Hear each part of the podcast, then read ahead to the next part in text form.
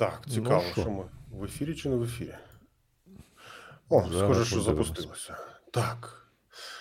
Ем, доброго вечора. Ми з України.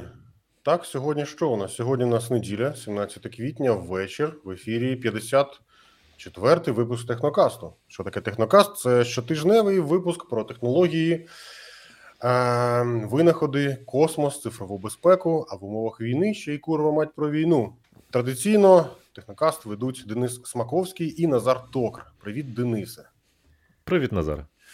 Е, Пишіть, будь ласка, нам в чатику, як нас видно, як нас чути. Ось уже пишуть, що нас видно і навіть чутно. Чудові новини. Е, Давайте збирайтеся потихеньку. Зараз будемо починати розказувати, що там цікавого у світі технологій. Е, Напишіть, чи ви у безпеці, чи все у вас добре, чи спокійно проходить ваші проходять ваші вихідні. Ми тут з Денисом підзібрали дещо із новин. Е, Дене, ти, будь ласка, тоді, якщо можеш, показуй ще розшарюй екран, показуй, що там ще цікавенького. Я також Не спробую. буду. Слухай, Не ну буде. кому воно треба? Наш екран. Краще розшарювати щось ось типу такого.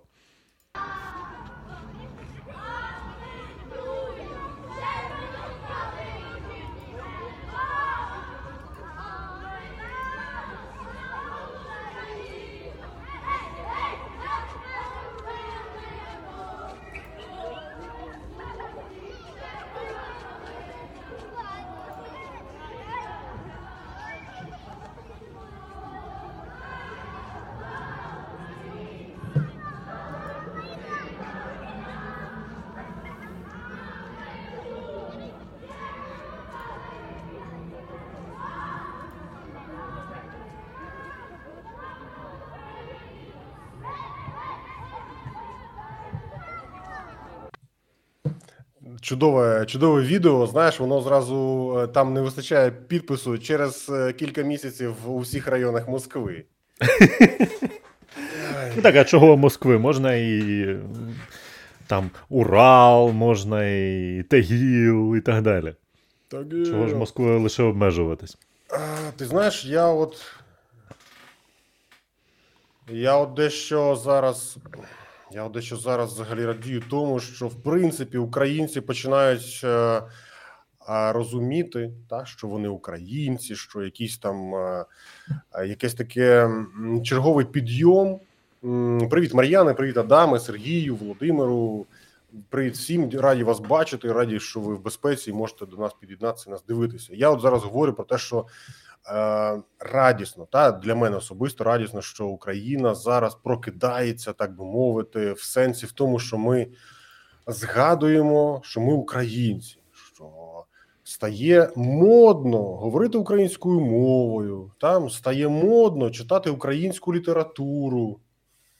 І мені дуже шкода, що для цього курва мать приходиться платити таку ціну. Ось це я хочу сказати. Що ти про це думаєш, Ден? Наскільки, наскільки вистачить, скажімо так, зараз ось, ось цього всього піднесення? Чи це вже все? Чи це вже остаточна, а, остаточна, остаточний ріст і остаточна ідентифікація себе як українців? Екзистенційна, боже ж ти мій, не можу сказати це слово. Е, на жаль, все буде залежати від е, того, наскільки е, ще тривалим тривало буде війна. Угу. Наскільки ще тривалими будуть ці бойові дії, які зараз ідуть активні, наскільки будуть суттєвими втрати, ще більш суттєвішими, ніж зараз, і так далі. Тобто, на жаль, такий от суттєвий злам парадігми можливий лише на величезних якихось. е, епізодах історії. Е, Можливо, це якісь які позитивні, да, на якихось і позитивні, е, суттєві е, техно, техногенні, технократичні революції, так, і можливі негативні, такі як е, війни, е, визвольний рух, е, революції і так далі. І причому, чим більш такий зламоповитий людською трагедією, тим сильніше він закарбовується, тим сильніше він віддає у руки. е. Ну, на жаль, на жаль, це психологія, і на жаль, вона працює саме так, психологія великих соціумів. На жаль, і, так. е, Хотілося На жаль, б, хотілося б, щоб воно працювало легше, але ем, маємо, що А, знаєш що? Іде, іде там вже дев'ятий рік, та дев'ятий рік без перебільшення йде війна, і нам багато років, е, як зрадники, так і в принципі здавалося б, притомні люди, що багаторазово розказували, що ох ти ж Боже ж мій, Україна не готова до війни, ми не можемо воювати, ми слабкі. Там і все останнє, та а тепер е, виявляється, що блін, українці чемпіони світу з використ... з ефективності. Де не чого Використання джевелінів. Джевелінів, так найбільш ефективні без жартів з, усі, з усієї планети, з усіх військ, які використовують Джевелін. е, Це зокрема війська НАТО, це топові війська на планеті. Ми найбільш ефективно їх використовуємо. Зі 120 Слухай. більше 100 запусків, більше 100 збитих мішеней. І да, такі- так, слухай, е, Тупе, а що Україна тут ніхіра собі, вона може наваляти москалям, і всі такі ого. А ми то думали ні. Вони примудрилися вже щонайменше два гелікоптери збити українською стугною. А стугна це теж тобі просто протитанковий комплекс. Танковий комплекс. Ну так, вітаннячко до Карпат. Я зараз, зараз хочу запустити відосик. Ми сьогодні будемо, я сподіваюся, е, так активніше дещо розмовляти наше відео е, іншими вставочками, іншими відосиками. Я нагадую, що ми існуємо за пожертви за донейти. Зараз час такий, що, будь ласочка, якщо ви можете донейтити, донейтьте на українську армію, донейтьте нам. Ми зараз збираємо гроші, купуємо автівки для ЗСУ абсолютно офіційно. Ось уже днями буду купувати третє авто. Е, Купили генератор, е, смаколиків для хлопців з, з бригад різних. Це все передається. Наші друзі е, передали кілька ящиків е, свіженького печива зі свого е, з власного виробництва. Все це працює, все це все це дуже добре, все це круто. Люди люди допомагають. Я за залишу в описі до відео посилання на ці на ці ну, на реквізити, та куди хтось, якщо захоче, якщо має, має можливість задонейти. Та, Денис жовтий-блакитний сьогодні просто ні, жовто-жовто-блакитний, блакитно-жовто-блакитний. А ось відео про те, як працює кракен. Давайте подивимось. Я у, мене ще, сподіваюся, у мене ще й на спині. О, Е, мрія. Мрія Aircraft. The largest aircraft in the world. Норм, ну непогано. А в мене Так ковтина. Мене ковтина авіації Галичини, правда, зараз у ній буде спекотненько. Тому я просто у футболочці. Так, а ось ось український кракен, і ось як це працює.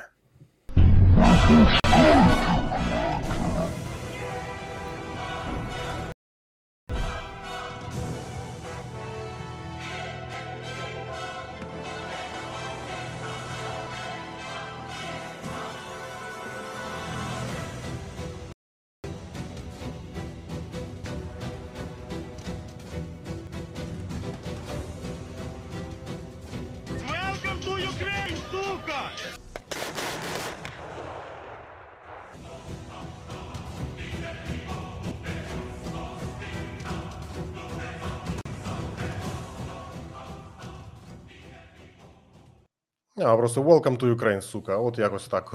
Все дуже коротенько. Ну, зустрічати парадом, да. Це красунчики.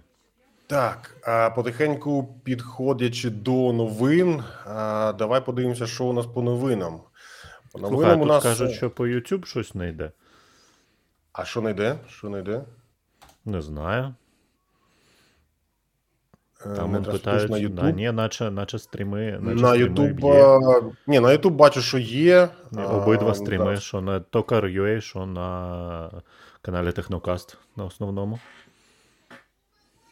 А, все. Не знаю, чому може бути не видно. Пере-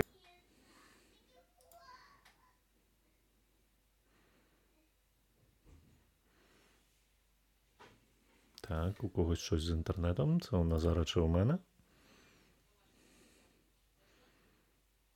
Схоже, що у Назара. Отже, поки Назар поки Назар відновлює свій інтернет, е, пройдемося трішечки по новинах. І з новин, які ми е, підготували для вас цього тижня, е, дещо почнемо з технологічних новин, новин різноманітних великих компаній. Так от, результат благодійного розпродажу ігор від GSC Game World понад 800 тисяч доларів буде перераховано фонду Повернись живим. Збір коштів був організований українським розробником ігор, який виявив бажання спонсорувати Збройні Сили України та українців, які постраждали від агресії Російської Федерації. GSC Game World відомі тим, що створили такі ігри, як Козаки та Сталкер. Розробник організував благодійний розпродаж на платформі на платформах GOG, Steam, Humble Bundle. Вище згадану суму вдалося зібрати за період всього лише з 4 по 11 квітня. Після сплати всіх необхідних податків гроші відразу надійдуть на рахунок фонду Повернися живим. І Назар до нас повернувся живим. Так, все працює, все таки нормально. Просто у мене чомусь відвалився інтернет. Ну, от таке буває. Е, так, ти я так чую, що про першу новину зараз там вже розказуєш. Да, Про да, да. А ти грав в. Сталкера? GSC Game. Та, сталкери. А, нормально. Сталкери, до речі, вони ж до цього, я так пам'ятаю, що GSC вони доволі так скептично там реагували на Майдан, якісь там були питання до них. Зараз я так розумію, що хлопці вже прокинулися. Такі воу, воу, ми ж самі з України. Причому з України, та ж важливий такий момент. Із України, з України.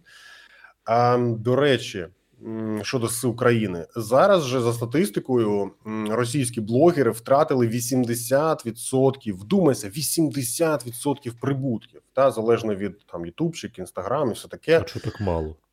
Е, ну тому що є VPN, тому що все ще там деякі компанії продовжують працювати, якийсь там бізнес у них все ще є, і вони, а, тобто, вони все ще таки досі, досі діють, досі працюють. Ну разом із тим, всі ті е, люди, які там бігали навколо них, е, допомагали.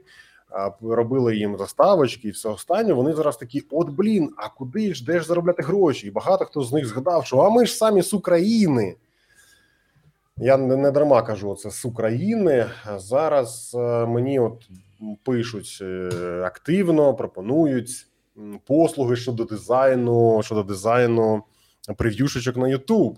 І навіть деякі сука люди умудряються ста, е, умудряються додавати е, ціни в рублях. Вони навіть не додумалися прибра, прибрати відео в рублях і пишуть мені, що типу там скільки там не знаю, 300-400 рублів. Хір знає, е, що це має означати. Скільки це в гривні? Я не, не перевіряв.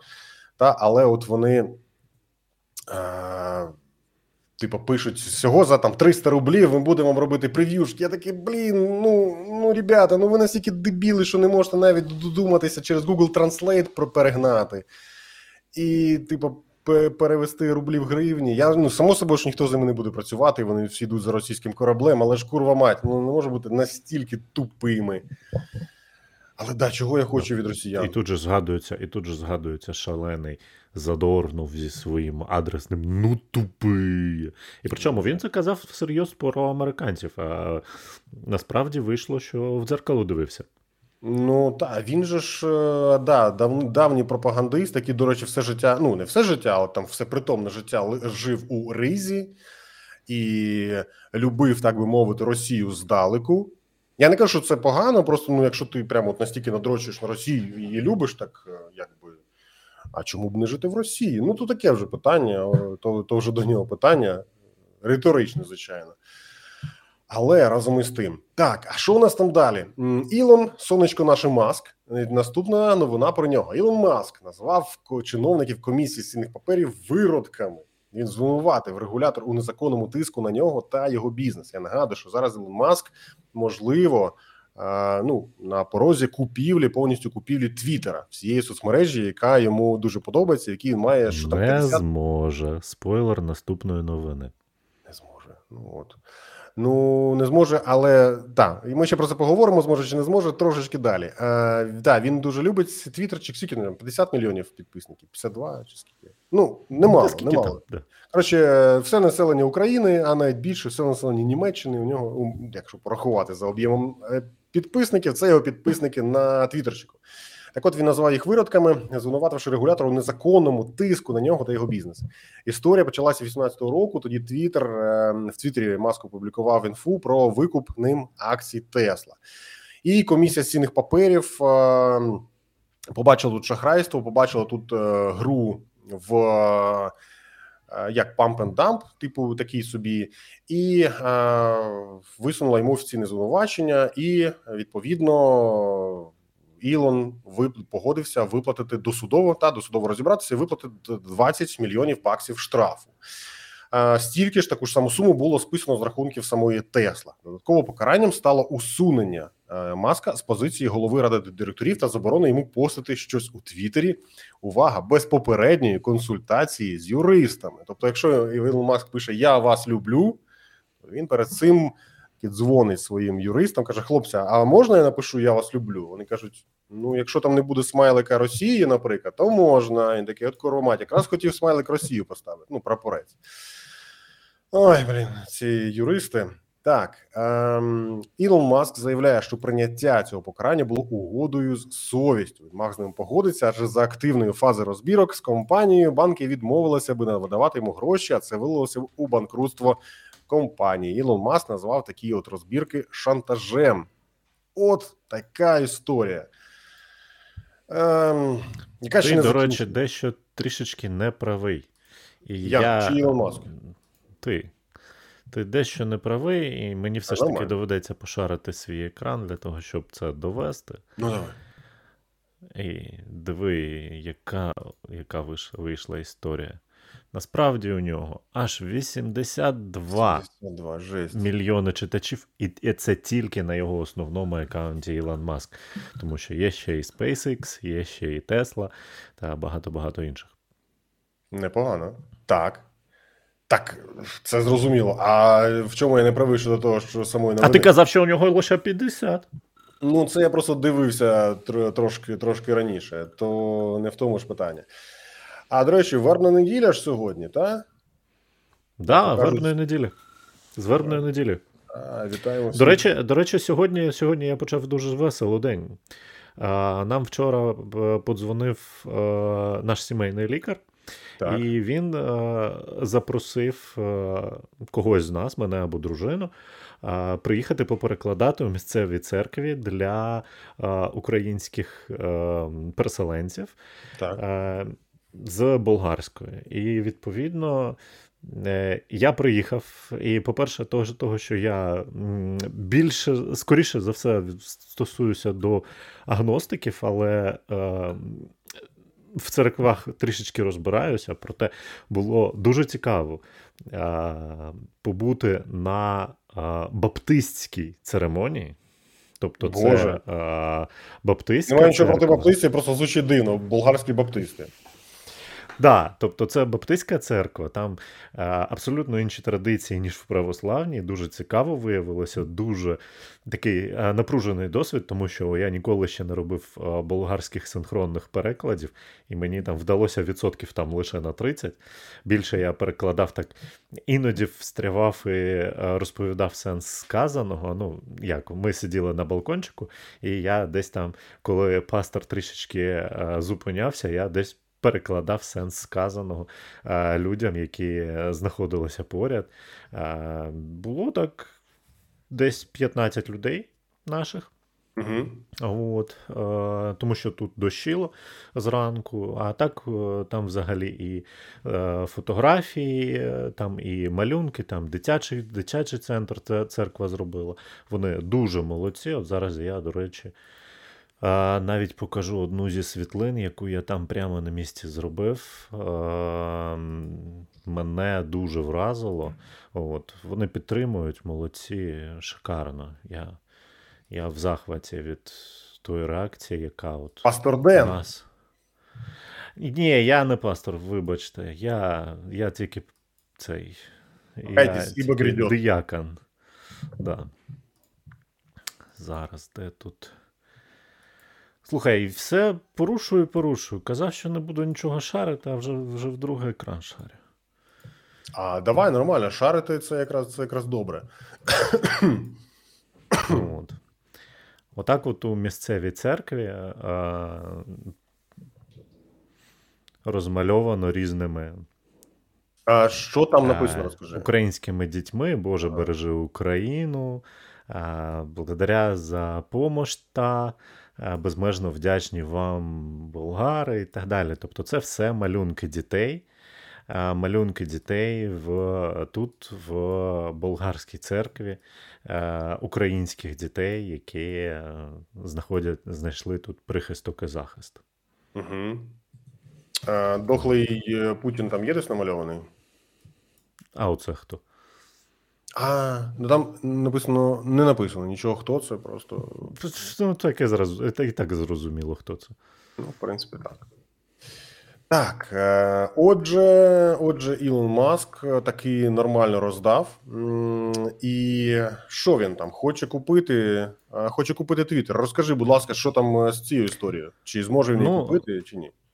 Насправді Ілон Маск веде чергову піар-гру, і це абсолютно така е, чітка е, позиція, яка простежується. Вона простежується в його атаці на Твіттер. І е, дуже схоже, що він хоче зробити dump по. Твіттеру. Тобто він увійшов в Твіттер без належного гарного оголошення публічно, що він купує ці акції і так далі. Угу. І він зараз розкритикував комісію. Він пішов на публічний конфлікт з комісією, тому що е, всі ці конфлікти будуть гарно висвітлені в усій пресі, навіть ті, що не любить Ілона Маска і так далі. Але будь-яка преса, яка е, полюбляє своїх власників і своїх е, різноманітних. Е, Скажімо так, е, олігархів, бізнесменів і так далі, вони теж не люблять е, СЕК, тому що СЕК е, їм забороняє робити е, різноманітні пампендампи. Так от, е, після того, як Ілон Маск отак от назвав чиновників, точніше перед цим, Іл, Ілон Маск придбав 9,2% акцій Твіттера, про що ми вже казали минулого тижня, і він почав.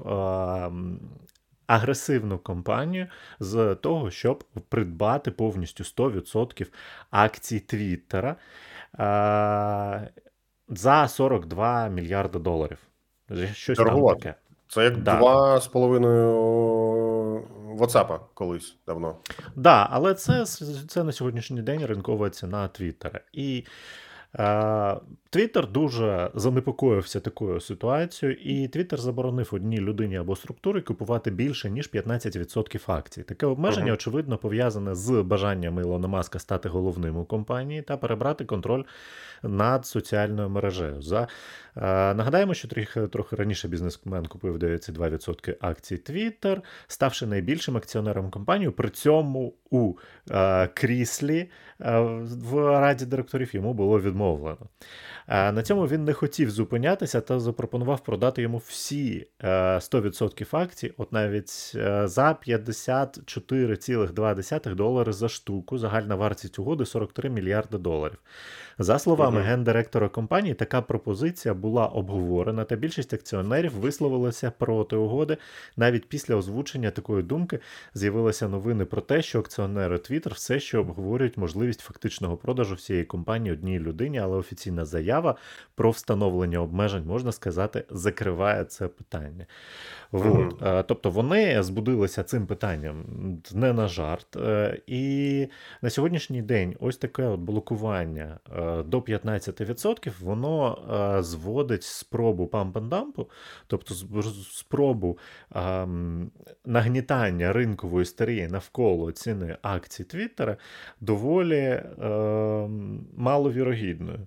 А, Мгм. Тому що максимум, що Ілон зможе придбати додатково, це ще 6%, а 6% це не так багато. Якби, наприклад, на сьогоднішній день а, після озвучення, а Ілон же ж озвучив публічно інформацію, що давайте я викуплю Твіттер, е, і була б така можливість, і люди б пішли на перемовини і так далі. Ціна акцій Твіттера злетіла б рази у три. Відповідно, Ілон Маск е, свої 9,2% відбив би ідеально, просто Напампив продавши і на надампив. Да, напампив і надампив. Мо- Моментально. От. А так як до нього абсолютно прикута вся увага всіх медіа через ще й скандал з СЕК, і плюс він з ними йде на конфлікт, і плюс СЕК тепер в ситуації, коли вони а, мають виправдовуватися, тому що адже ж як же ж наш сонечко Ілон Маск а, став жертвою СЕК. А на сьогоднішній день ще треба згадати, що Ілон Маск ем, є одним з рятівників космічної програми штатів. Да? І е, колись давно, ну, я зараз е, якраз подивився два е, чудові фільми про Ілон Маска і про космічну програму на Нетфліксі. Бачив вже? Ні? Не бачив, ну це мені нагадує Гаррі Поттер і Дари смерті, так це Ілон Маск і космічна програма. Ну, якось так. Да, так от е, перше, перше, про що Ілон Маск розповідає, так те, це в одному з фільмів. Так це про те, що е, з закінченням програми шатлів е, у США повністю зникла своя власна програма космічних досліджень, фактично е, з астронавтами, тому що вона залежала суто від Росії. Від російських союзів, тому що російські союзи були єдиним варіантом, як дістатися від космосу. І тоді Ілон Ну, Маск став, да, став величезним поряд, е, рятівником штатів, розробивши свої дрегани. Російські Це союзи йдуть е, за російським напрямку за кораблем. кораблем. Екс, екстрен, Да. екстрене, екстрене, екстрене погруження, так би мовити. Саме так. І корабель Але... успішно стає підводним човном. Саме так. Але на початку 2000-х років е, реально, от те, що про що каже Ілон в цьому фільмі, і те, що я чув, було, що е, найперше побажання всім астронавтам, якщо ти хочеш стати астронавтом НАТО, що на, на НАСА, що мені треба робити? Мені треба вчити російську. Це було. Уже, уже ні, не треба. Будь ласка, не Уже ні. Курва ні, німецька, англійська, іспанська і китайські мови. Нахер вам та російська здалася? Да, вже, вже не треба. Вже не треба, тому що є вже дрегани, які дрегани, власна, власна програма а, космічних стартів. Вона літає, вона доставляє людей в космос, і вона м, довела свою ефективність е, через Inspiration 4, тобто через а, програму старту з. А, громадські, громадян, громадянами, не з астронавтами. Тобто, О, всі згадали тоді. Говарда Вуловіса, так. Да. От. І, е, і він полетів, е, він полетів, е, точніше, запустив цивільних в космос. І таким чином, повністю вже цього року, ну, минулого року, він закрив повністю всі можливі питання співпраці з будь-ким і розвитком цієї космічної програми. І Маск фактично. Він молодець, і він в цьому виглядає для штатів рятівником всієї космічної програми. От він якби, виглядає таким величезним іконою. Да. якби він ще тобі чашку подарував іншу без черепів, я би взагалі йому був безмежно вдячним. Як вона мене бісить. Боже, це жесть. Так, а Я, ми тут ще одну, говорили. я ще одну придбаю. Так от, да, повертаючись до його твіттера. Так. Він зараз на отакому от величезному гайпі, на величезній е, хвилі популярності, тому що зараз вийшли оці фільми по Нетфліксу. Зараз є все. І він що що, що він оголошує? Він оголошує, що комісія СЕК майже це все припинила. Комісія СЕК мені майже заблокувала всю роботу з величезної космічної програми, з величезного гайпу, з величезного класу. для все. починаються темні часи. Для. СЕК починаються дуже темні часи, коли сьогодні їм доведеться виправдовуватися. І тому а, вся ця історія з Твіттером, яка є відвертим, фактично відвертим пампендампом, тобто накачуванням ціни акцій і е, зливанням цього всього, йому зійде з рук. Так, і окрема тема з Старлінком. Я зараз нагадую, та, що Україна отримала 5 тисяч, уже не трошки більше девайсів Starlink наборів. А, Starlink додаток уже на першому місці в Україні за скачуваннями, хоча якого хіра не зрозуміло. Зрозуміло, якого хіра, та, але програма без, е, без девайсу нічого вам не дасть, без тарілки. Ем, поки що зараз під час війни Україна не платить за користування Старлінком. Це дуже добре. Респект і уважуха Стар е, ну, компанії Starlink, Ілону Маску, зокрема, прям без жартів. Він молодець. Е, він тут і не забуває хайпувати. Абсолютно все правильно робить. Воно того варте. Ем, 3700 е, девайсів, 3700 е, тарілок було оплачено Старлінком. Е, Тисячу приблизно 1300 було оплачено компа... е, програмою USAID е, американською, і ще вибачте, близько 500 е, наборів нам надіслала Словенія. Несподівано. Дякуємо. До речі, Словенії. Я хочу нагадати нагадати та, що якщо ви пов'язані з ЗСУ або в принципі зараз користуєтеся Старлінком в Україні, то я хочу нагадати два простих правила, які ще Ілон Маск на початку березня говорив, і я вже про них казав. Я про них ще раз нагадаю.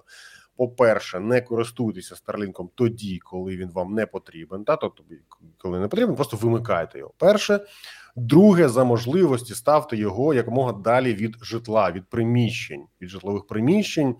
В ідеалі щонайменше за 100 метрів від приміщень. Чому? Тому що незважаючи на те, що сигнал у Старлінка направлений, все одно він може дещо розсіюватися. Якщо таке відбувається, то в теорії його Це- можна все ж таки відслідкувати.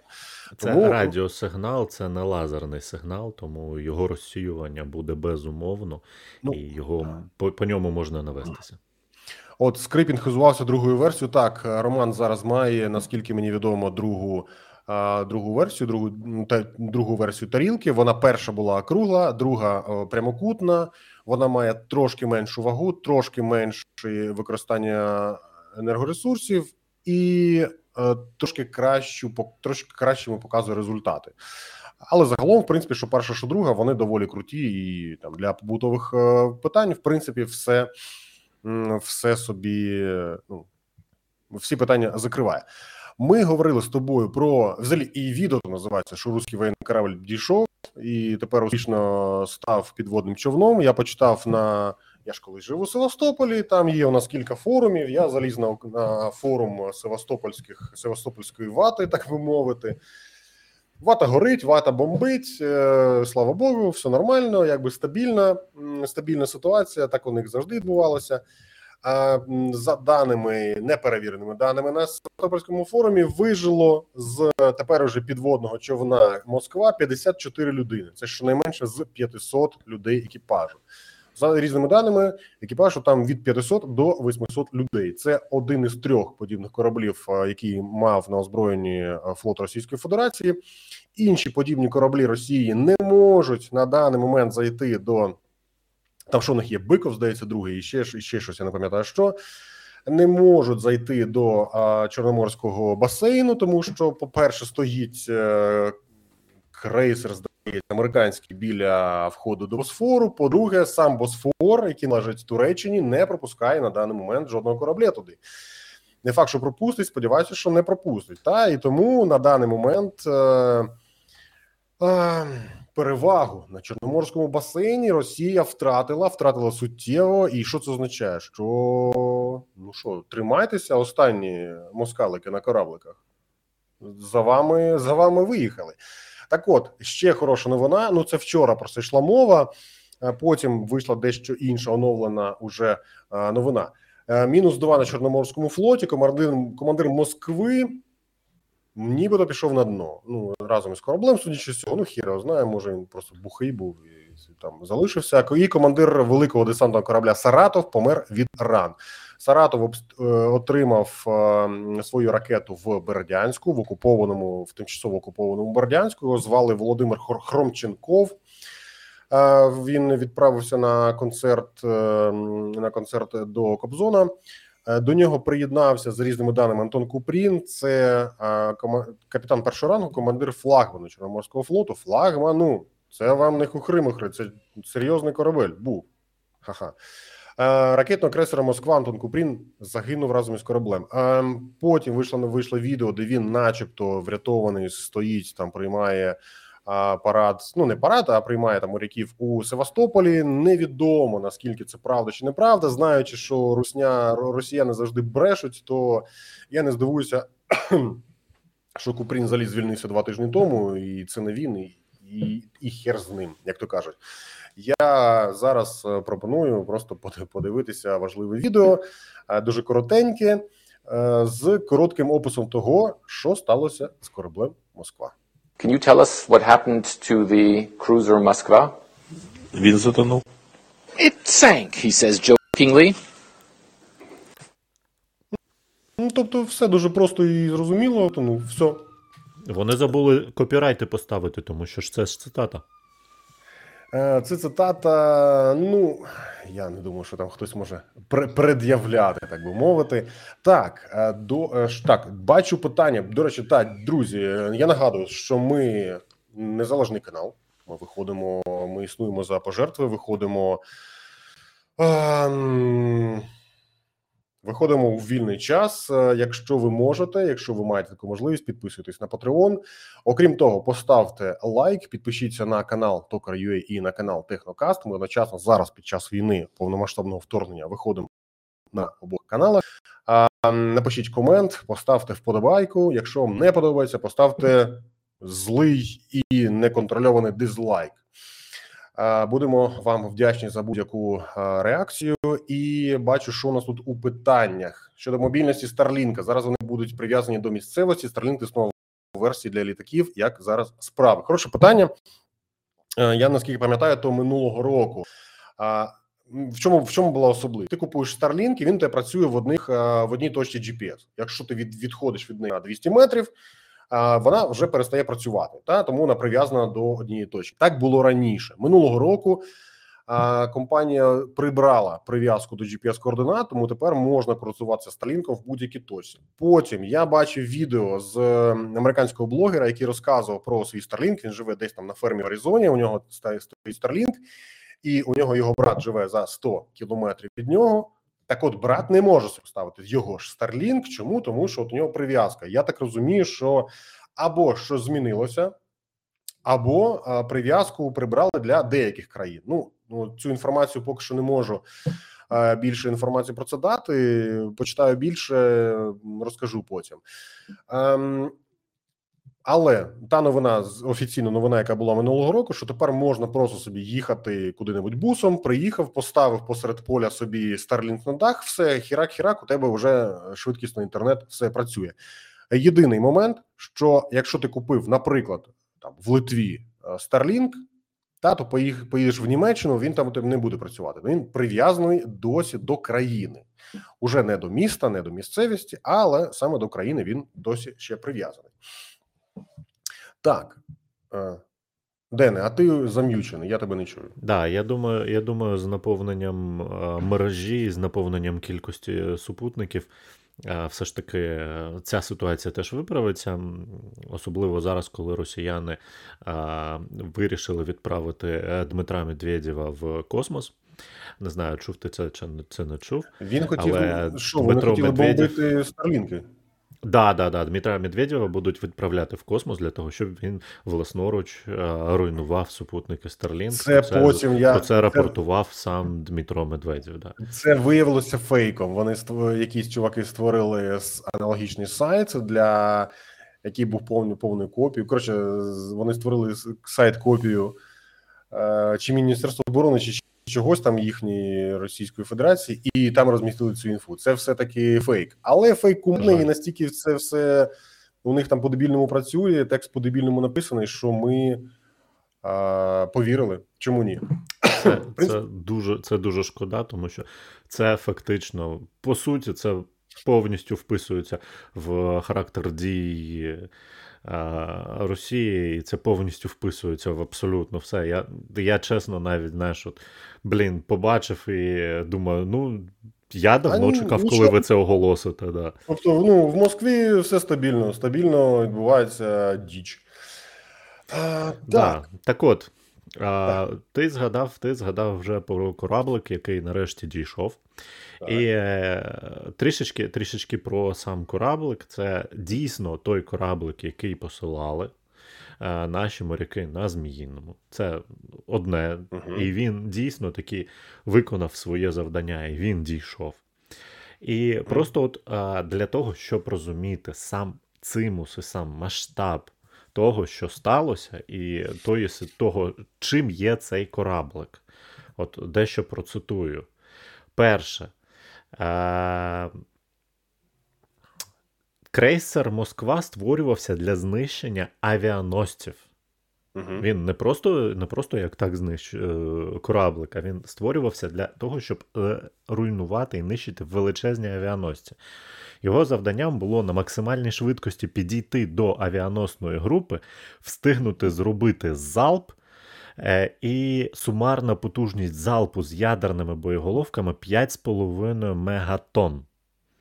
Тобто, для порівняння, потужність Хіросіми була 21 мегатонна. Тобто це чверть Хіросіми.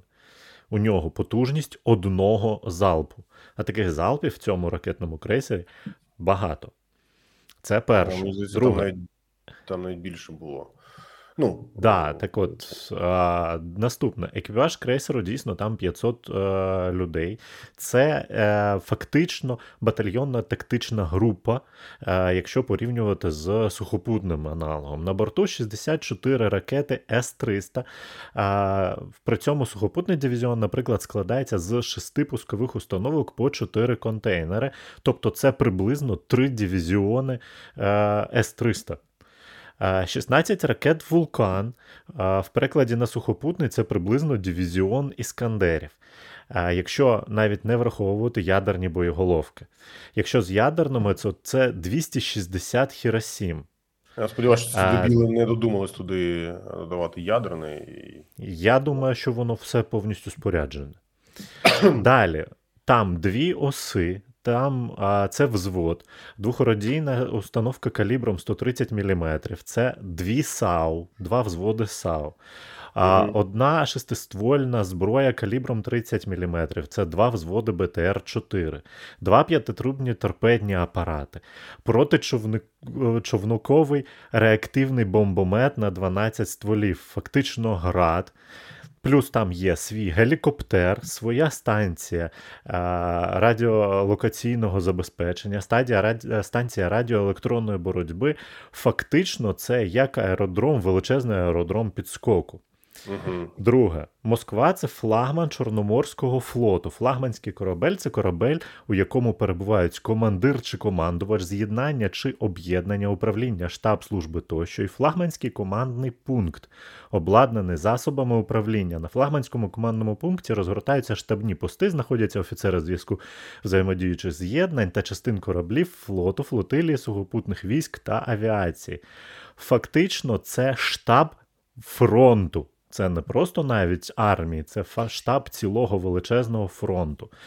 Водотонажність Москви це 11,5 тисяч тонн. Це заліза на 250 танків. Ціна 2 мільярди доларів початкова та більш як мільярд залишкова. Якщо це перенести на сушу, то це фактично поля, поля людей поля, фактично величезна армія. І найголовніше, що Москва прикривав перекидання десанту до Бердянська і здійснював більшу частину повітряної оборони Чорноморського флоту, здійснював повітряне прикриття кораблів блокади, мав здійснювати повітряне прикриття та командування штурмом Одеси, яку Путін заявив як другу частину спецоперації, здійснював командування операціями на морі. Тобто цього всього вже там просто не буде. І всі великі десантні кораблі тепер можуть просто тупо глухо стояти в порту під прикриттям сухопутного протиповітряної оборони, ну або по одному їздити з е, корабликом Адмірал Есен. Все, більше нічого. Та і адмірал Лесон теж там скоро буде. До речі, я тут відкрив зараз Вікіпедію. 15 кілотон було скинуто на Хіросіму, та тобто, відповідно, те, що було на Ві, набагато сильніше, ніж е, Да, скільки? ну. Ну, в десятки разів більше, ніж на. е, Ніж на Хіросімі, та те, що це могло б бути дуже серйозне, і слава всім богам, що ці дебіли, як то кажуть, од, од, Да, одну ну, кульку там зламали, Один залп, один залп, один залп на Москві був 5,5 кі- кілотон. Так 5,5 кілотон це ну фактично ну, да, від третини до чверті, від третини до чверті Хіросіми, в залежності від того, як рахувати. І при цьому у нього спорядження на 260 Хіросім, мать вашу. Було. Ну от е, бачиш, догралися в демократію, поки, поки всі розказували, що нам треба шукати спільну мову з терористами. Ці терористи нарощували звичайні, я підкреслюю, Ну, прості це ж- росіяни. Да, це ж кораблик, озброєння. це ж кораблик, тепер- який був побудований давно вже. Він же І ще тепер з радянського Союзу. цьому світу. Так, корабель, до речі, за іронією долі, було побудовано в Миколаєві, і цей корабель Курва потім Миколаєву і погрожував. Да, Газ, да, ну, да. судячи з усього, і бомбив. Так, е, чудова наступна новина. Вона ми тут дивіться, ми тут міксуємо, так? Війну і не війну. Ми е, розуміємо, та, що важливо е, принаймні якусь частину а, до, до вої... ну, не, не до воєнного, війна то давно триває, а до е, більш більш нормального стану, все-таки притримуватися його, тому ми ось по мі- міксуємо. Так от, боже, та прибери ти цю чашку. Так от, наступна новина така. Спасибо большое. Дякую. Компанія Lucid, Lucid презентувала покращену версію свого а, найрозкішнішого і найдорожчого електрокару Air Grand Touring Performance. А, Це електрокарчик. Потужність е, має 1050 кінських сил. Наприклад, у попередника 819. Ось так він виглядає. От ви бачите зараз на екрані. А розгін до сотні займає 2,6 2,6 секунд. 2,6 секунди. А з такої потужності електрокар має від запас ходу 717 кілометрів. Ну це дуже круто насправді. Він означений великою кількістю люксових всяких опцій. Наприклад, тут є 34-дюймовий, це жесть, екран Glass Cockpit з роздільною здатністю 5К. Величезна ну, суттєва система допомоги водієві Dream Drive із більш ніж 30 функціями, імер- імерсивна аудіосистема з 21 динаміком та сумісність із Dolby Atmos. Інтелектуальні світлодіодні фари. Ну це вже в принципі цим нікого не здивуєш. Та коли вони підлаштовуються під е, дальнє світло під е, машини, які їдуть е, на зустріч. І найцікавіше ціна цієї штуки 179 тисяч доларів. Це на 40 штук баксів більше ніж у попереднього варіанту. У червні електрокар уже можна буде купити в США, а в серпні у Канаді. Якщо ви хотіли, от не знали, куди витратити 180к, ну ось вам чудовий варіант. Ну да, е, Медведчук зараз не може собі придбати. Так, звичайно, він би до вагона собі додав би такий електрокарчик, катався би на ньому за кебабом чи за шавермою в даному випадку. Та?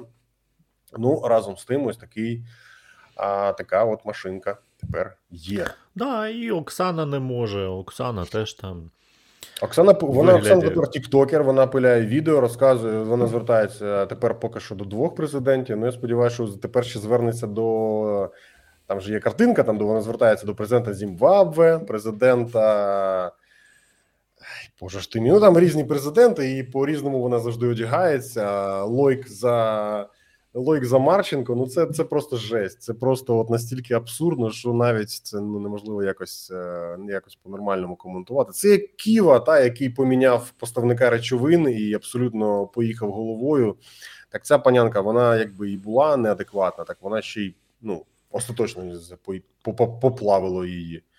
Ну, якийсь час, якийсь час а, вона була, м, здавалася принаймні, більш-менш адекватною. Знаєш, у ролі в форматі своєму головному це телеведучої різноманітних телепроєктів, тому що вона там вписувалася дуже прекрасно. Але на сьогоднішній день он, е, її відео, її образи і все інше.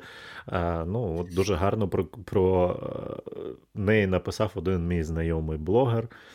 А, зараз дивлюся на цю морожену скумбрію з московськими акцентами. Тупо не розумію, як з гарної української дівчини з чабанів вдалося зробити цю мертву рибу. А що вона була колись гарною дівчиною з Чабанів? Я просто пам'ятаю її багато років, то вона завжди була абсолютно якоюсь дикою, неадекватною тіткою, яка ж не може ні зв'язати два слова і розказує просто якусь єресь. Що вона була колись нормальною? Форматі, в форматі ведучої е, різноманітних шоу-проєктів типу X-Factor, е, що там Україна має таланти і все інше, роз, розмовляючи по сценарію, вона була нормальна. Ну, тобто, на фоні того, що в принципі X-Factor це гівно, та, то вона там була непогана. Ну, Ну, окей. да. Це не сильно робить їй честь, але разом із тим. Ем, Київстар зробив функцію знову в мережі. Ну, скажімо так, е, це ми тут згадаємо цю новину, тому що. Ден, розкажи, будь ласка, новину, і потім ми обговоримо.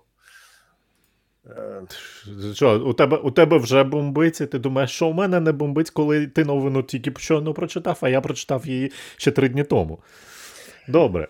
Київстар запустив сервіс знову в мережі. Оператор розуміє, що багато людей втратили зв'язок з близькими через війну в, з Російською Федерацією.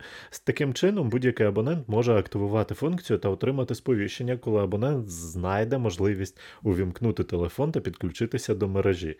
Щоб прив'язатися до номеру будь-якої людини, необхідно надіслати на цей номер повідомлення з кодом зірочка, ді велике, решітка та будь-яким текстом. Протягом п'яти днів система буде відслідковувати цього абонента. Якщо людина за цей час не вийде на зв'язок, Київстар сповістить про це та запропонує надіслати повторний запит.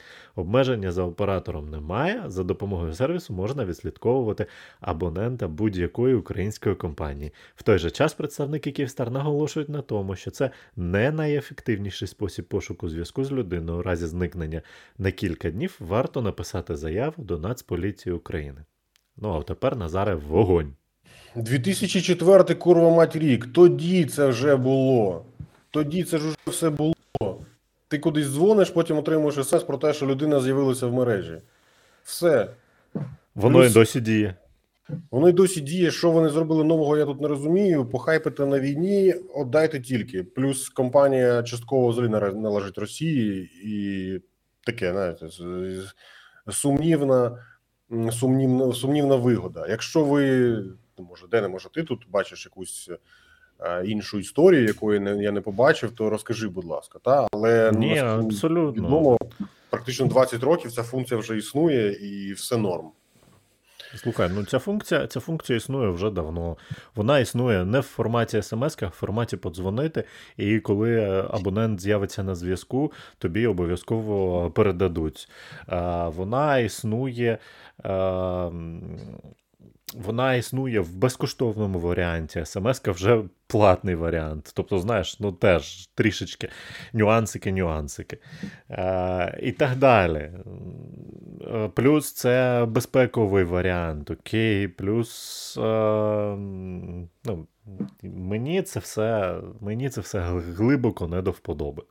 Ну, пишуть, в польських операторах ця функція за замовченням. Та не тільки в польських, в українських так само вже 20 років. В українських, да, будь ласка, ти дзвониш на номер телефону. Якщо він тобі не відповів, той номер телефону, то протягом, здається, місяця, якщо цей номер телефона з'явиться в мережі, тобі прийде смс, абонент знову в мережі, передзвоніть мені, будь ласка. Слухайте, ну блін. Whatever, так, як, як то кажуть. Так, що тут у нас ще є? Пам'ятаєте чудову програму е, Pegasus від, NSO Group ізраїльської? Так от, е, е, чудова новина, наступна новина. Шпигунське програмне забезпечення з Ізраїлю атакувало чиновників із ЄС. Ось тут новина на Рейтерсі вийшла. Ем, так от, перші новини про таку от про цю атаку з'явилися 2021 року. Тоді компанія Apple надіслала деяким чиновникам Євросоюзу лист із попередженням про те, що їхні гаджети стали мішенню зловмисників, які спонсоруються певною державою. Ну, певна держава не було зрозуміло, що це за держава. Рейтерс розкопав, зрозуміло стало, що це Ізраїль. Е, Зокрема, жертвою кібератаки став бельгійський політик Дід'є Рейндерс, єврокомісар з питань юстиції. Я хочу нагадати, що NSO Group було використано для того, щоб зокрема слідкувати за телефоном. Е, е, Блін, коротше, президента Франції і його всього там кабінету міністрів, прем'єра і там ну дуже дуже активно. І, зокрема, Джаміль Каш... Джамал Кашогі, опозиційний е, саудівський журналіст. Його було відслідковано і вбито, як уже е, стало відомо з численних досліджень, саме завдяки ось цій програмі. Та це вам такі не жарти, і програма все ж таки серйозна. Е, окрім нього, окрім е, Дідіє Рейндерса, атака була спрямована ще як мінімум на чотирьох чиновників, і цю програму ця програма називається Forced Entry. Вона створена компанією тією ж самою компанією NSO Group. За допомогою цього програмного забезпечення можна отримувати віддалений доступ до телефона жертви, не інформуючи власника про це. Цей виробник недавно був внесений штатами до списку компаній, які порушують права людини. Я хочу нагадати зараз. Розкажу трошки ще про Pegasus. Ем, Співробітники Reuters звернулися до представників ЄС і Apple з запитанням, чи вдалося зловмисникам зламати фони чиновників, е, і звернення були проігноровані. А тепер трошечки розкажу про, е, про Pegasus. Pegasus – це інша розробка тієї ж самої компанії. Вона дозволяє атакувати і отримувати повний, я підкреслюю, повний доступ до мобільного до смартфону жертви, або через е, OneClick, це тобто одна смс тобі приходить, ти відкриваєш посилання на сайт, який виглядає як нормальний сайт. Все цього твій телефон повністю під контролем цієї компанії. А на айфонах, там де працює iMessage, було е, працювала функція Zero Click Attack. Це означало, що тобі в принципі не треба було нічого робити, нікуди переходити. Ти отримував у iMessage повідомлення. iPhone підвантажував його прев'юшку, і все цього було достатньо, щоб повністю е, передати телефон, смартфон під е, контроль е, NSO Group, Pegasus, ну відповідно там тих, хто цю програму замовив. Е, Цю програму офіційно було створено для того, щоб відслідковувати, слідкувати за терористами, боротися з терористичними загрозами. Ну, ми знаємо, та що традиційно в світі багато чого прикривається боротьбою, так би мовити, із тероризмом. За фактом е, знайти виправдання можна будь-чому. Зараз, так би мовити, денацифікація дозволяє російським військам вбивати мирне населення, знищувати, бомбити, просто порушувати всі мислимі і немислимі закони, зокрема, вибачте, закони війни. І вони собі все одно це все виправдовують. Та так само це виправдовували і НСО Груп, пояснюючи, що ми же боремося із е, терористами. А держава, зокрема, держави замовляли цю послугу, цю програму можна було її орендувати для того, щоб боротися із власними проблемами. І цією програмою скористалися такі відомі борці за демократію, як Мексика, Узбекистан, Угорщина, Саудівська Аравія. А, хто там ще здається, Польща була, Казахстан. Індія, ну тобто там такі от прямо абсолютно 100% демократичні країни. Ну, Польща там норм, а оце останнє, от прям демократи, демократи. Прямо от відкриваєш сторінку демократії в Вікіпедії, а там зразу прапори цих країн. Е, Цікавий ну, момент. Індія, Індія теж доволі демократична. Вибачте. Ем, от.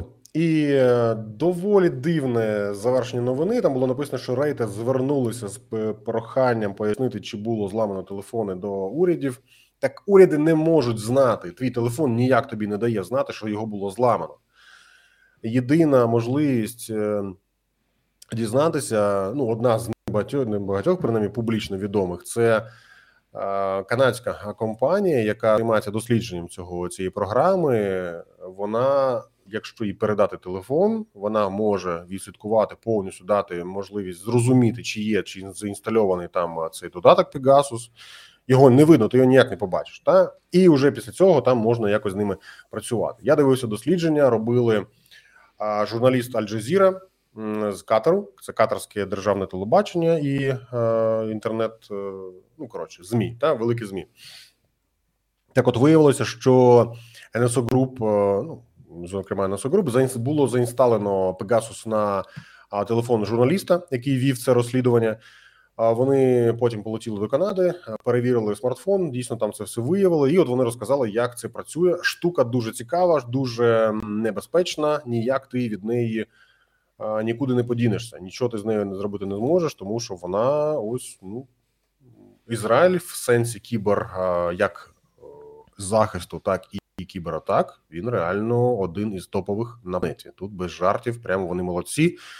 А вони активно купують ем, спеціалістів, які до них мають туди переїжджати. Вони там отримують хороші пакети на ну, проживання, сім'ю, relocate, все останнє. Ремоуту там немає. Думку можете продовжити самостійно. Е, е, ну, така, ну, така новина. Що у нас по новинам? Розкажи, будь ласка. Ой, у мене цікава новина, яка буквально там в п'ятницю сталася. Є е, один, е, ем, ну скажімо так, вже якби так оголошено громадянин Франції, який дуже просить е, всі мас-медіа і, і серед іншого Forbes припинити називати його громадянином Росії. Вгадай, хто це? Ой, Жерар Батькович Депардіє. Ні, Чи ще, ще, ще хтось? А ні, хто? Паша Ні. Дуров. Так, давай тепер спочатку. А а де він тут до чого?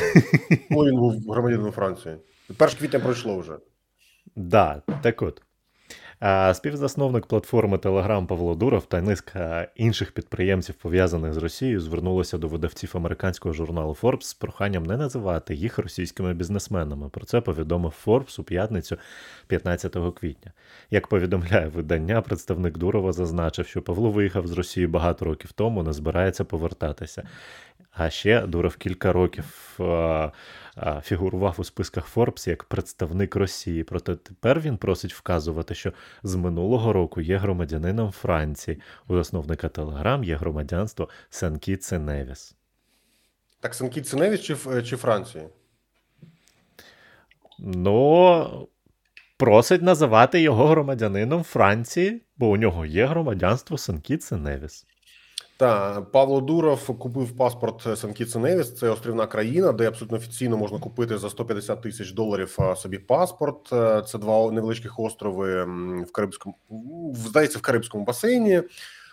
Дуже крутий паспорт без жартів. Він дає тобі право в'їжджати ну щось типу в 160 країн. Ну тобто практично як е, Євросоюз чи 140. е, Зараз не пам'ятаю, там кілька років тому про це читав. Дуже хороший паспорт. От прям рекомендую купити, якщо є зайві 150к. Е, Павло виїхав з Росії, але чи виїхала Росія з Павла? Я зараз готую відео про те, що не так із телеграмом. Е, Я вже все, у мене вже наки- накипіло, набомбило. Курва мать, треба тепер розказати. Я просто замахався пояснювати кожного разу, що не так із телеграмом, що не можна, друзі.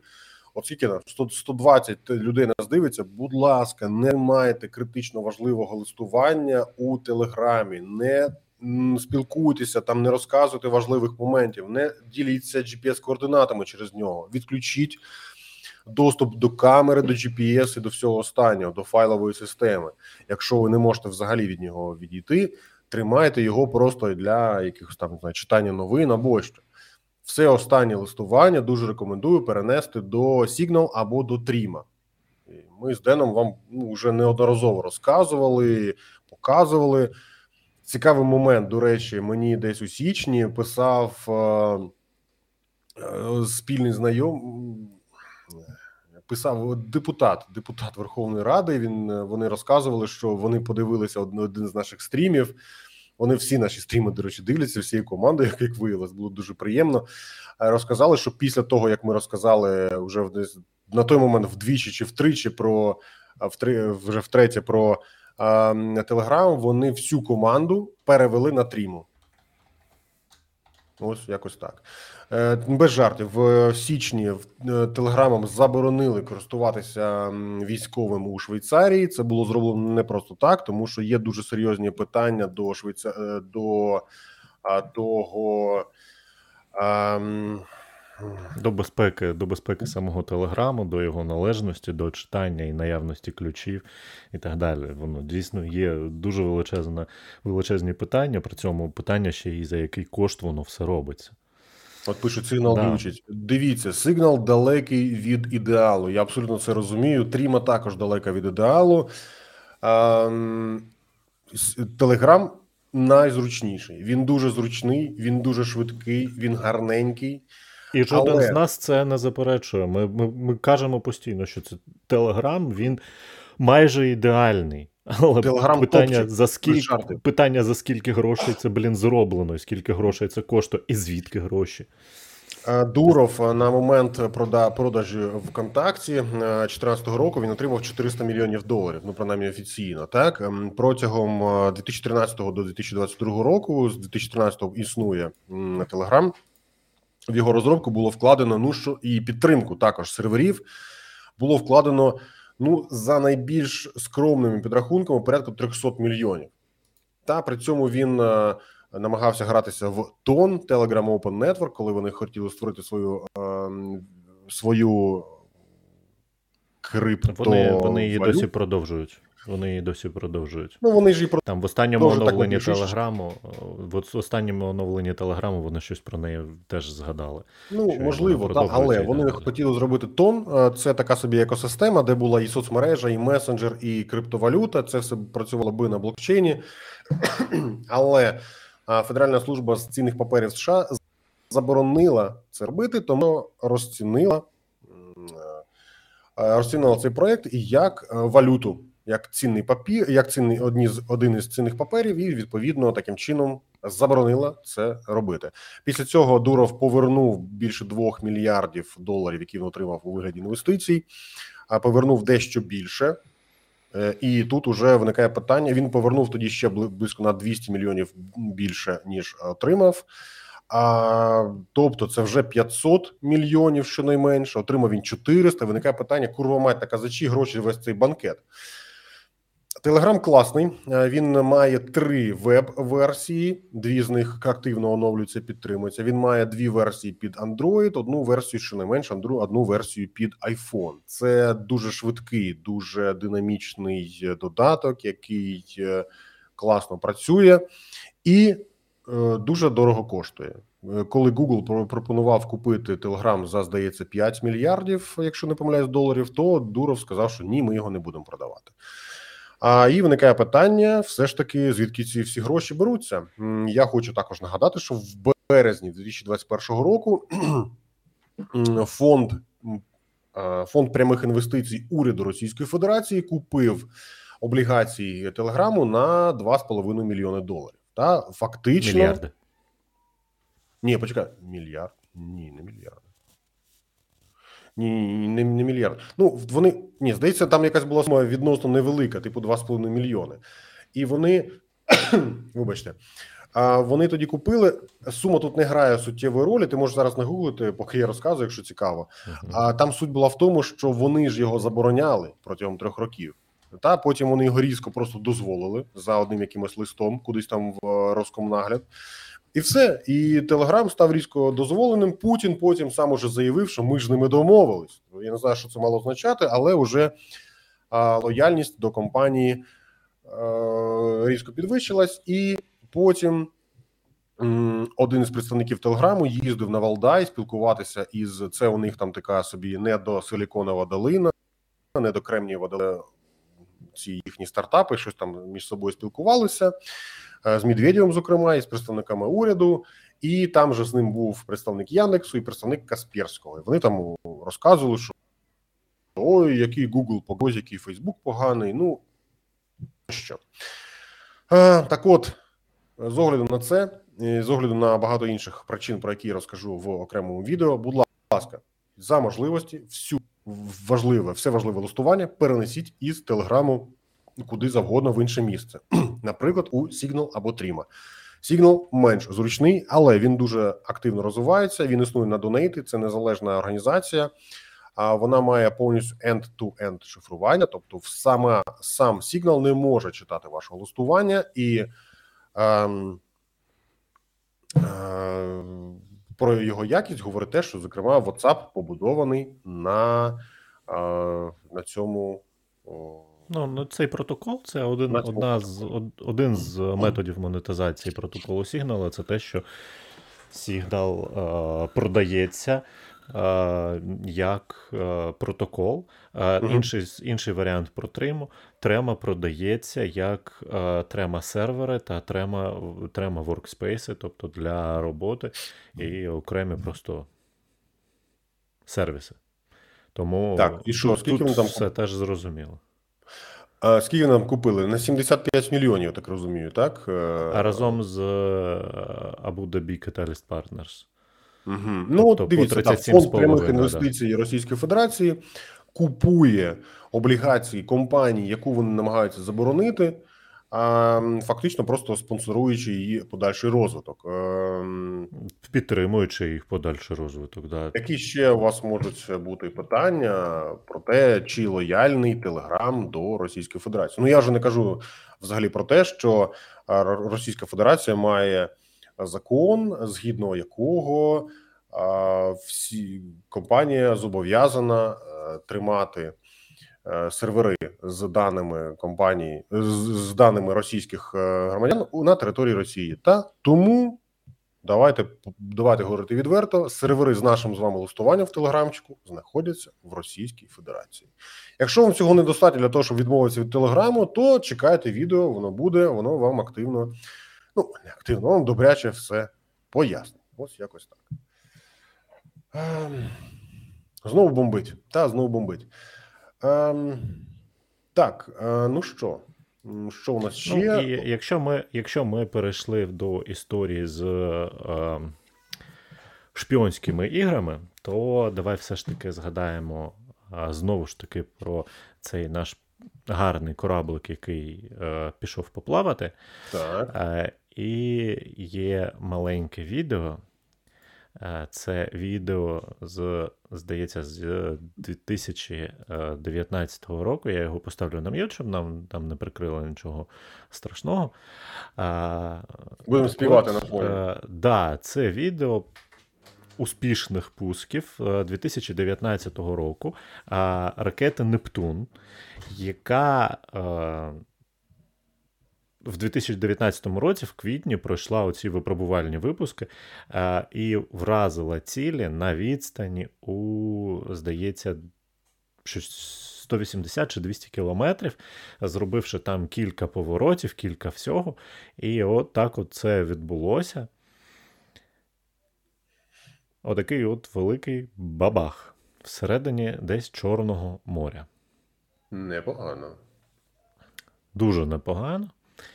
Е, Так от, е, Тетяна Чорновол, е, депутатка, наша депутатка, яка при- брала активну участь в Майдані, приймала участь, приймала участь в АТО, в операції Об'єднаних Сил. Її чоловік е, загинув е, в операції Об'єднаних Сил. І е, вона продовжує на сьогоднішній день також служить в Збройних силах України оператором Стугни і вже підбила щонайменше два танки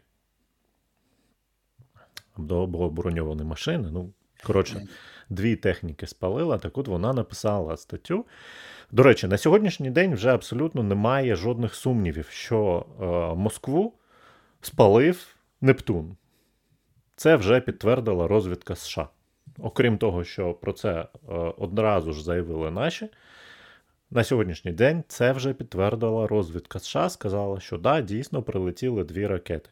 Дуже схоже, що одну збили таки, Угу. але друга все ж таки розтрощила Москву і призвела до детонування боєзапасу і повного затоплення цього корабля. Е, так от, е, Тетяна Чорновол пише, що е, насправді те, що Москву спалили і що це сталося через Нептун, це було диво. Е, Тому що вся спецура і агентура Кремля роками працювала над однією задачею зупинити виробництво Нептунів Україною. І е, вона каже, що таке Нептун? Нептун це ракета з дальністю 300 км, що випускається з пускової на колесах з будь-якого місця узбережжя. Ворог не здатний відслідкувати пуск, ракета летить низько, збити її важко. Одну можна на підльоті до корабля загороджувальним вогнем, дві поспіль неймовірно. Тобто кораблі Чорноморського флоту Російської Федерації на воді видима, легка і доступна ціль для Нептунів. А Нептун Мгм. летить 300 кілометрів. Це, ну, це дай божечки, до Криму і назад. З Одеси. Е, саме тому проти Нептуна Кремлем була проведена е, величезна шалена робота, і результат спалення вона називає рукою Бога як не інакше. Так от, головний герой в цій історії це Коростельов, це головний конструктор КБ Луч.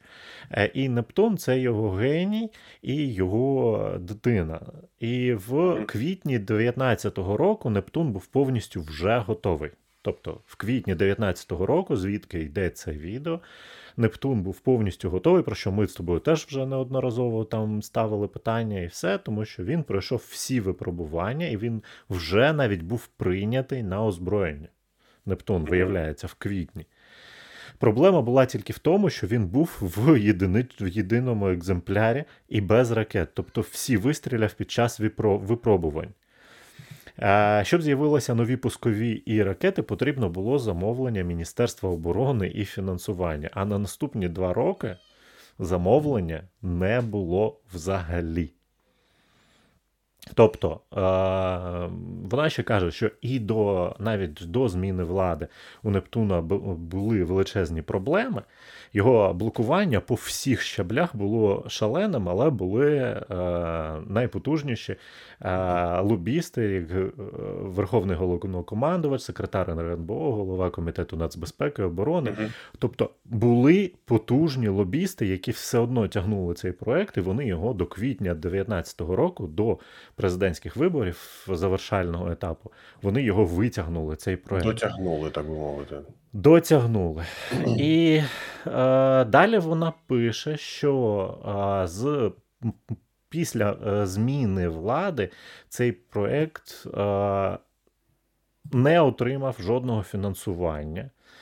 А, і е, замість того, щоб фінансувати виробництво ракет 2021 року, коли нарешті вже питання Нептуна потрапило у дуже публічну галузь, і а, фактичне державне оборонне замовлення на Нептун було.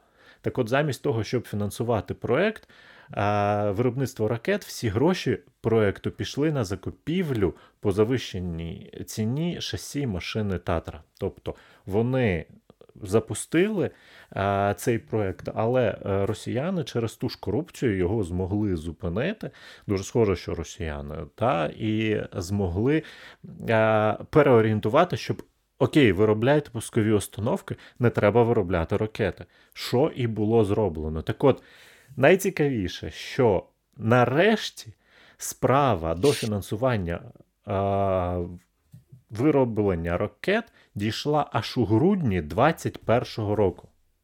Тобто перші замовлення на ракети почалися у грудні 2021 року. І до 22 лютого було готово вже три ракети. Нарешті. Нарешті. Так, Але речі, ці ракети запустили. Вона вона пише, що перші три ракети, коли запустили, їх запустили не дуже вдало, і вони ні, ні до чого не призвели. А потім там, взагалі, вони, от можете почитати на цензорі, у неї дуже велика стаття, яка там просто величезна шпигунська гра е, з тим, як ці е, ракети вивозили під вогнем, тому що одним з перших е, обстрілів е, були обстріли саме тих виробничих цехів і складів, де зберігалися недоз... недозібрані Нептуни. Більше як 50, здається, вона тут пише. Так от. Е... Вона розповідає, як їх там вивозили. Там є відео, як їх вивозили е, з розвалин складів, як їх доробляли, як їх нарешті поставили на бойове чергування в Одесу, і як там в Одесі, навіть на цьому бойовому чергуванні, виявилося, що в цих ракетах є в усіх, в усіх поставлених ракетах є маленький дефект, який раптом виявився, який повністю б заблокував всю можливість цих ракет в щось влучити. І от це дуже величезне диво, і вона про це пише. Тетяна Чорновол на цензорі. Е, Вона розповідає цю всю історію. Вона показує відео з тими, хто перевантажував, про хто розвантажував історію руху.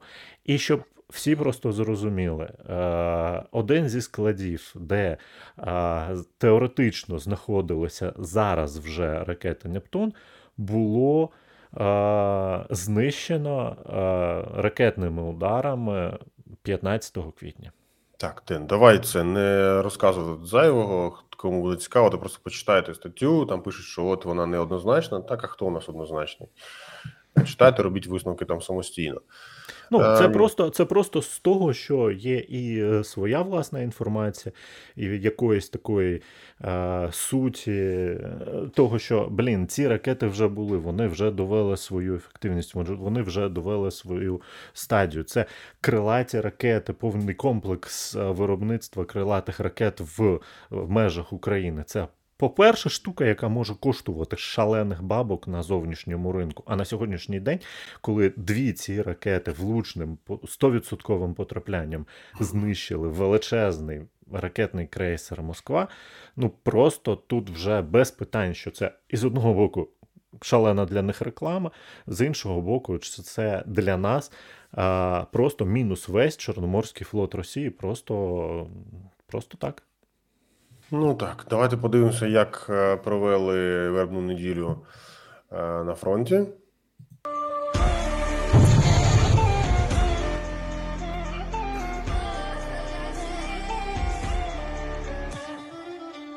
Ну,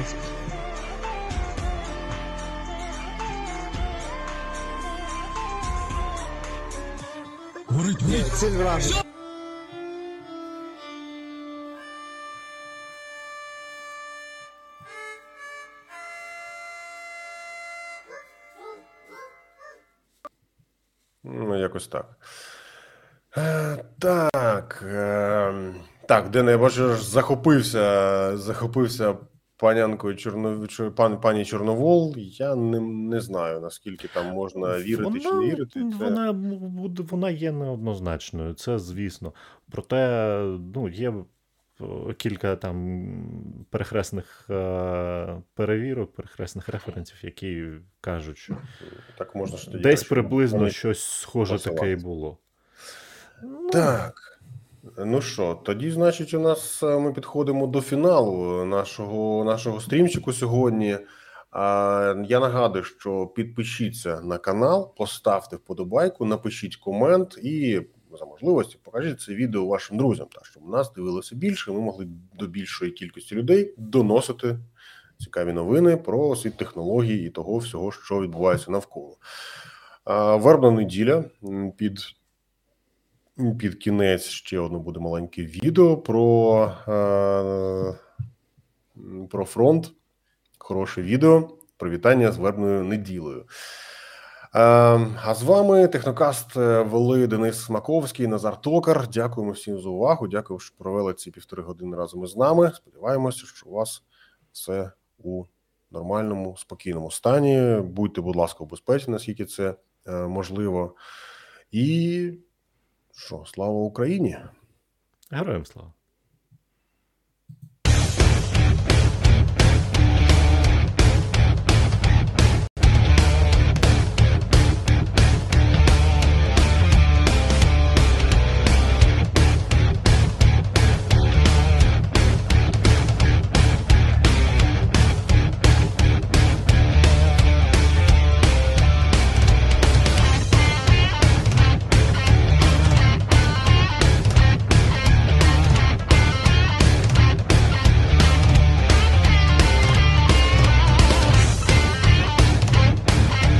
Ласка. Так б'є українська артилерія.